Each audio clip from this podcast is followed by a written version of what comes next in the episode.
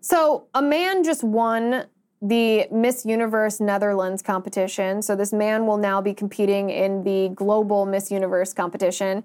And this man disguises himself as a woman. It's a 22 year old who calls himself Rikkie Valerie Kollé. Um, we can play this. We can play this this when it was announced on the screen right now. This video, and I mean, I think you can tell that this is a man. Just wait. Oh, by the way, it's in Dutch, so you're not going to be able to under. Well, maybe some of you will if you speak Dutch, but. So the individual in red, that is a biological male who identifies as a woman and won Miss Universe Netherlands. So I just don't get actually all those girls behind him clapping. Like, do you not realize that this beauty pageant for women has actually like a man won a beauty pageant? Like, do you not realize that biological women are completely obsolete if you allow men to win? Like, why are you clapping?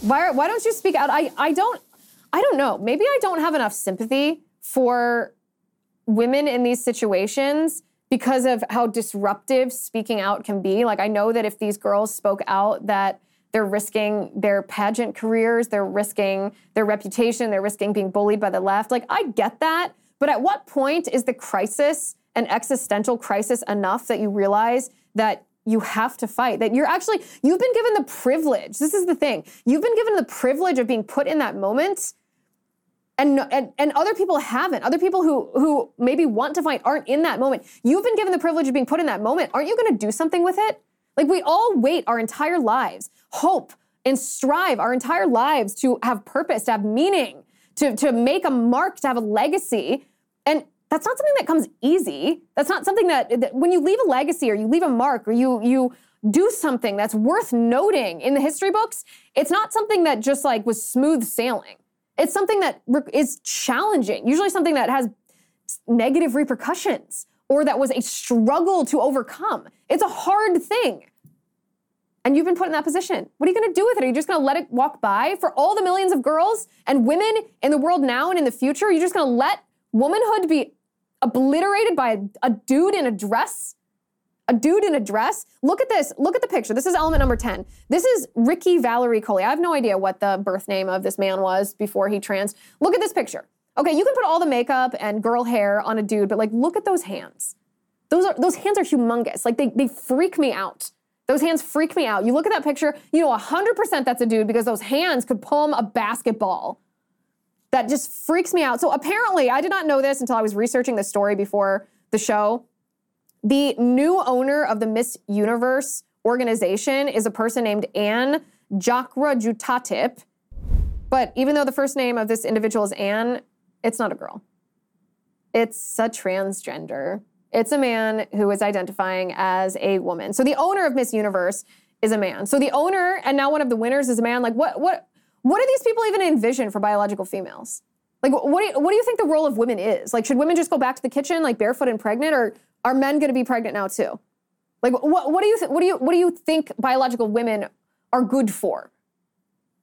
Are good for? And just so you know how much politics plays into this, that this man dressed up as a woman is not even kind of close to the most beautiful or talented per- woman on this stage. This is a picture of uh, the man who won. We'll put that up first. That's element 11A. Look at this picture. Like that's I'm not trying to be rude here. I'm I'm engaging in political analysis because it's necessary to highlight um, the reality of the situation. This is not a pretty person. That's not a pretty face. I'm sure that this, I mean, this person obviously has dignity and value as a human being because he was made in God's image, but this is not a pretty woman. This is not a pretty person, like not an attractive person at all. That's the person that won the beauty pageant, Miss Netherlands. Now look at the runner up. This is the runner up.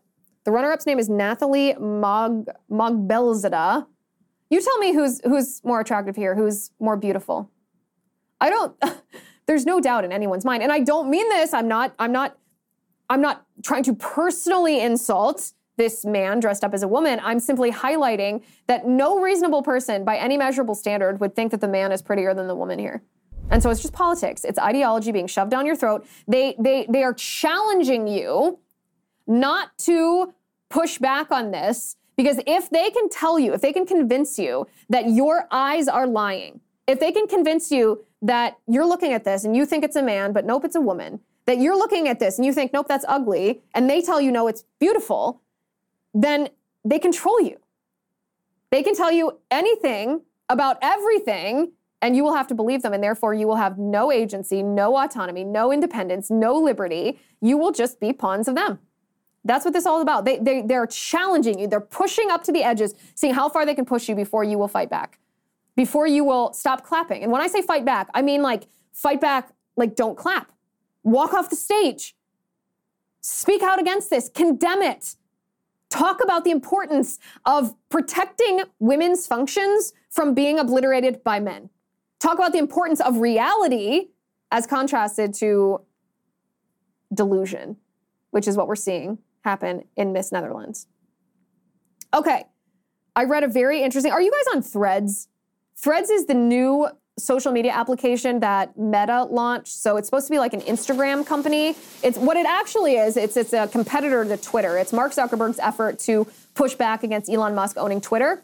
And I joined it because I wanted to see what was going on. And I also join. I generally join the leftist social media platforms because I want to go into the lion's den. I want to I want to I want to speak reality where delusion is is rewarded. Um, so if you're on there, give me a follow and um, interact with me. I don't know. I don't know if it'll remain a thing or not. It's not. It's not that good. It's not that interesting. A lot of the good functions of Twitter don't exist on Threads.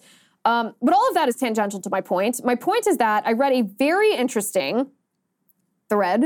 Is it called a thread on Threads? It seems a little redundant, but each of these social networks has their own terminology, which I generally think are all stupid.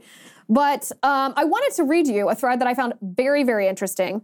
So it's from uh, Catholic Answers, and it, it, it, the thread starts with a tweet, or I suppose it's a tweet. is it a post on thread? Is it a tweet? Who's to say?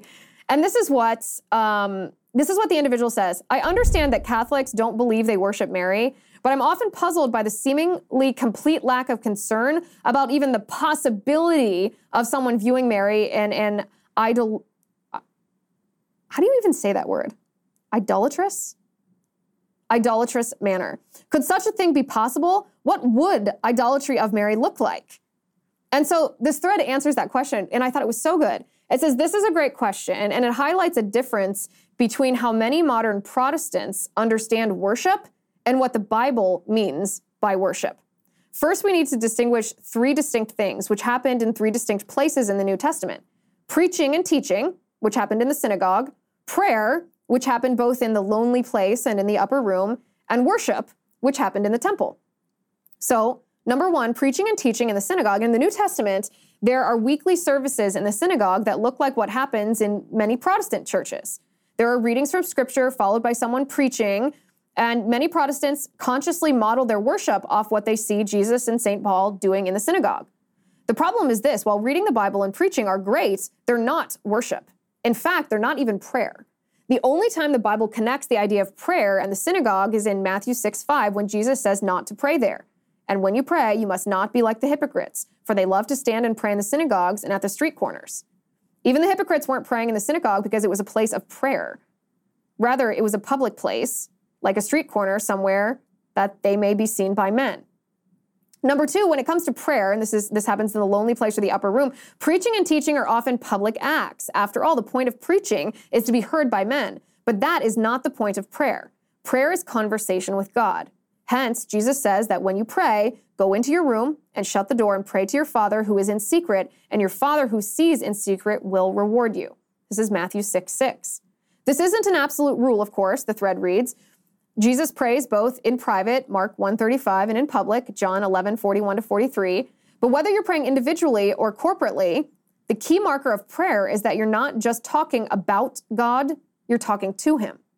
So then we have worship, which happened in the, in the temple. While prayer could happen anywhere, worship in the Bible is something related but distinct.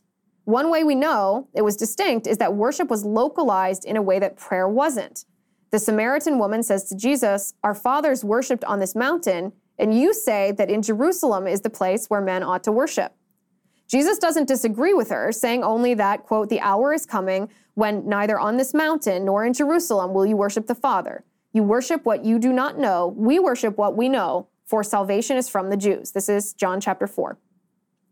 So, what did worship mean to the Samaritans and the Jews, to the woman at the well, and to Jesus? Our English word worship comes from um, worthship. It's to give someone what they're worth.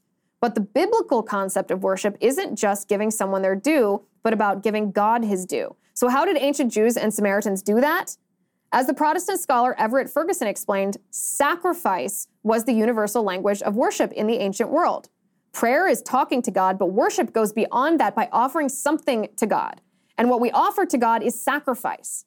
This isn't the only part of worship, but it's at the heart of it. And this remains true in the new covenant. Even though we're no longer offering animals in the temple in Jerusalem, true Christian worship is still sacrificial. It's why St. Paul can call us to present your bodies as a living sacrifice, holy and acceptable to God, which is your spiritual worship. This is Romans 12:1. Worship is inseparable from sacrifice. So why so why don't Catholics worry that we're worshiping Mary? Because we are not offering her sacrifice. Preaching and prayer and honor aren't restricted to God. It's not sinful to speak well of your neighbor, neighbor or speak to her or honor her, but sacrificial worship is something unique and distinct. As St. Augustine says, certainly no man would dare to say that sacrifice is due to any but God. On the other hand, if Protestants worry that we might be accidentally worshiping Mary, that might be a good sign that they no longer understand the biblical concept of worship. If you're not giving God anything more than what we Catholics offer to Mary, the problem isn't that what, we're doing, that we're doing too much for Mary, but that you're doing too little for God. I know some people are going to listen to this and think it's controversial. Some Protestants and evangelicals, and I love you all, we're all brothers and sisters in Christ, are going to disagree, but I challenge you to think about this. It's pretty interesting. This was from this is a thread by Catholic Answers. You can actually go to Catholic Answers for the full article on it. I just read the brief portion, uh, the brief portion of the thread, but it's very distinct. And this is one of the most common misconceptions about Catholicism is that that Catholics worship Mary, which we don't. We venerate Mary, which is honoring her, and we don't we don't pray to her we ask her to pray for us. We ask her to intercede for us, which is the same as asking a friend or a parent or your church to pray for you. Um, and no, it's not praying to the dead because Mary is alive in Christ. That's that's what it means to be in heaven with Christ. That you are alive in Christ. Um, but let me know what you think. Let me know what your thoughts are. Let me know what your rebuttal is. Let me know if this changed your heart and changed your mind. Um, I thought deeply about this. I actually read this on the airplane on the traveling back, and I really, really liked the way that it was presented.